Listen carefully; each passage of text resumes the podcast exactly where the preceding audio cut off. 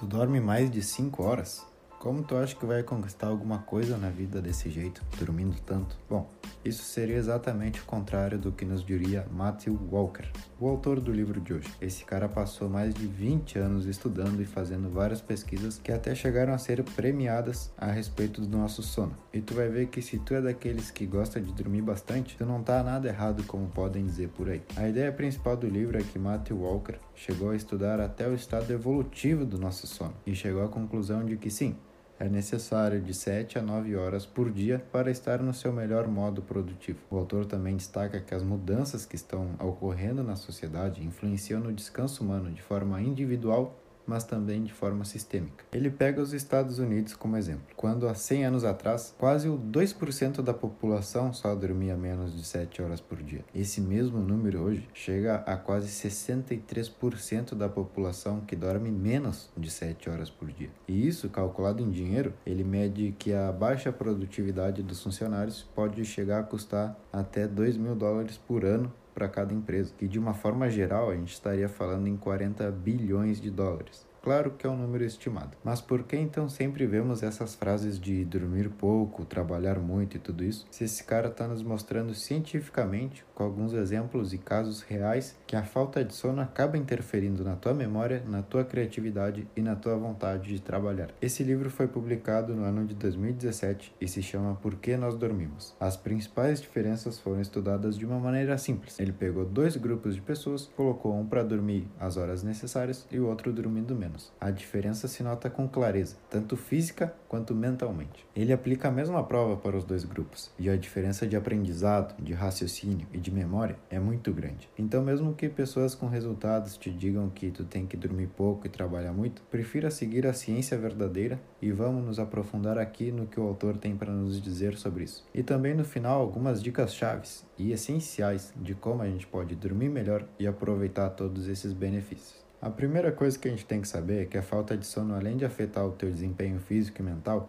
a falta de sono pode te matar. Literalmente, os números nos mostram que dormir pouco ou viver com sono mata muito mais do que o álcool e as drogas juntos, seja em acidentes de trânsito ou em doença. A falta de sono pode literalmente acabar com a tua vida. As chances de ter câncer, Alzheimer, diabetes aumentam sempre que teu corpo e tua mente não têm o descanso que precisam. Então saiba que isso pode impactar a níveis que a gente não tem nem ideia. A grande pergunta é por que a gente dorme? Muita gente acha que se tu tá cansado chega de noite, tu vai dormir porque sim, mas na verdade é muito mais que isso. Todos nós temos um ritmo circadiano, que em certo momento do dia o nosso corpo começa a produzir algumas substâncias que são sonolentas. E cada corpo tem o seu ritmo. Tem gente que pega no sono mais fácil, mas tem dificuldade para acordar, outros têm dificuldade para dormir mas acordam de jeito bem fácil. Então, cada corpo tem o seu próprio ritmo circadiano. E falando agora na evolução humana, cada corpo sempre teve seu momento para dormir, já que antigamente o humano se revezava com outro, assim sempre tinha alguém vigiando.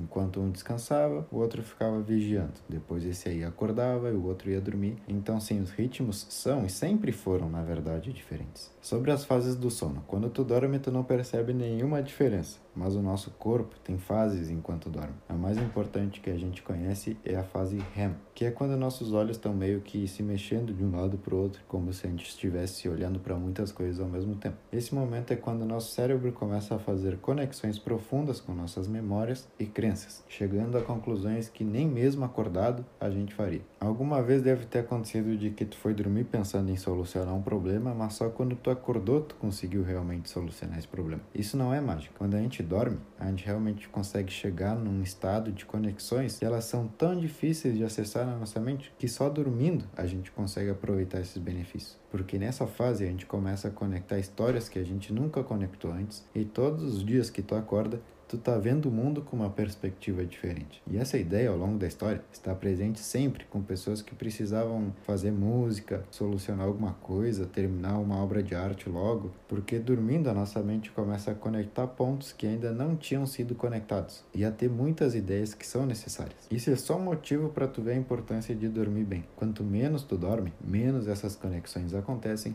e praticamente tua perspectiva vai ser sempre a mesma durante a vida. O que isso quer dizer? Quanto menos ideias tu vai ter, menos poder de criação, isso pode custar muito caro para ti. Então, se antigamente o ser humano conseguia aportar com força e com coisas mais manuais, hoje é outra realidade. Nosso valor é a criatividade, a nossa mente, é o que a gente consegue criar realmente de diferente, exigindo muito mais dessas conexões cerebrais que só o nosso sono é capaz de proporcionar. Para tu ver como que isso acontece, pode ser que alguma vez tu passou o dia todo estudando ou fazendo determinado projeto, que quanto mais próximo da noite, lá pelas 10, 11 horas, tu já não aguentava, não conseguia mais fazer nada. Só de ler uma frase, tu já se perdia. Isso acontece quando teu cérebro já está saturado de informações. Mesmo que tu tente ler uma e outra vez aquela mesma frase, tu não consegue assimilar ela. Então, nesse momento, quando tu for dormir, o que acontece é que teu cérebro começa a filtrar tudo isso e organizar as novas ideias. Ele consegue guardar o importante, fazer conexões com coisas que tu já viu no passado,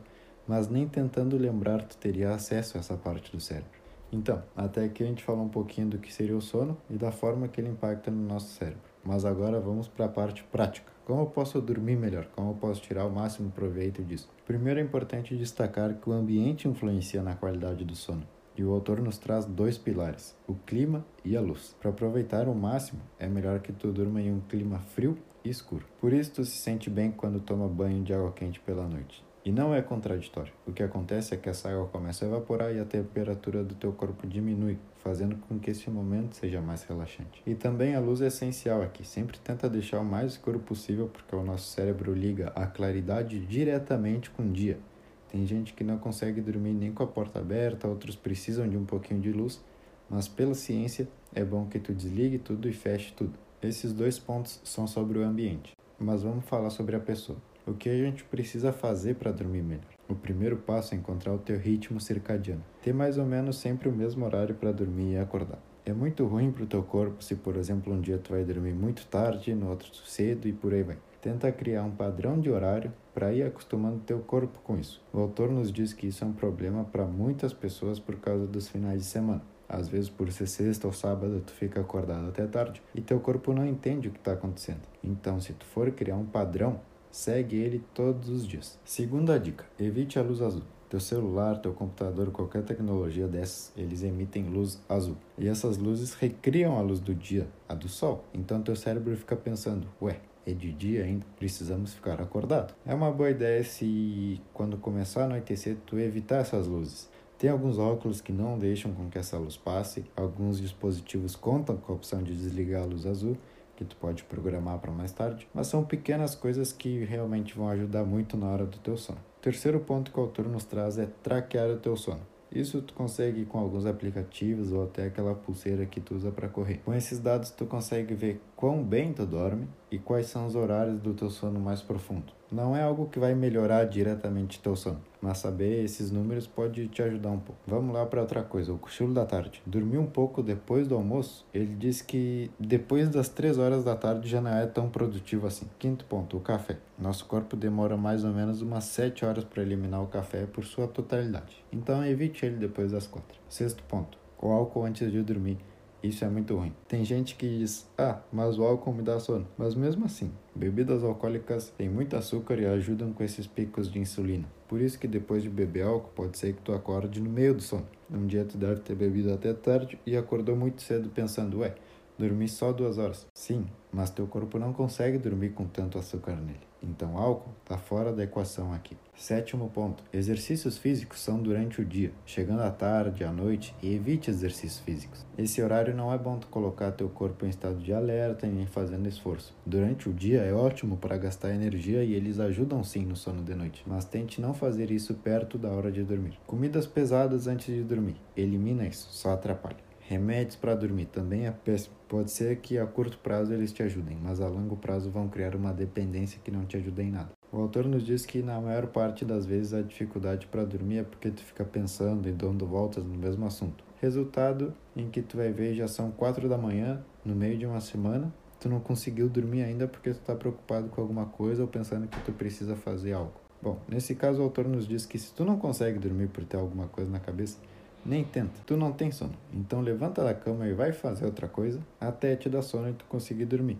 Mas ficar deitado olhando para o teto só não é bom pro teu ritmo circadiano, como também é um tempo perdido. Então, se tu não conseguir dormir, levanta e faz alguma coisa até tu conseguir pegar no sono. O último ponto é sobre o despertador. Se tu tem um horário ou um trabalho a cumprir, é difícil evitar, mas sempre tente evitar ao máximo. Pode ser que no meio de uma situação importante do teu sono, toque esse alarme e teu corpo já fica em uma situação de estresse total. Antigamente, isso só acontecia se algum animal invadia a caverna ou em alguma situação dessas de sobrevivência. É algo que realmente atrapalha muito e prejudica a nossa saúde. E mesmo assim a gente faz todo santo dia.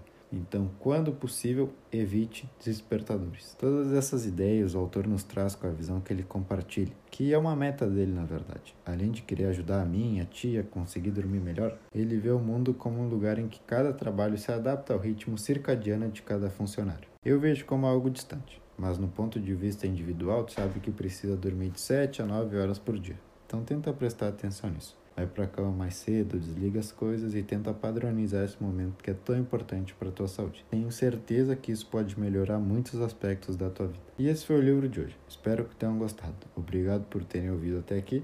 E lembre-se que tudo isso que nós falamos aqui no podcast só é válido se tu tentar e colocar em prática essas ideias. Nos vemos em um próximo episódio de Livros para Empreendedores.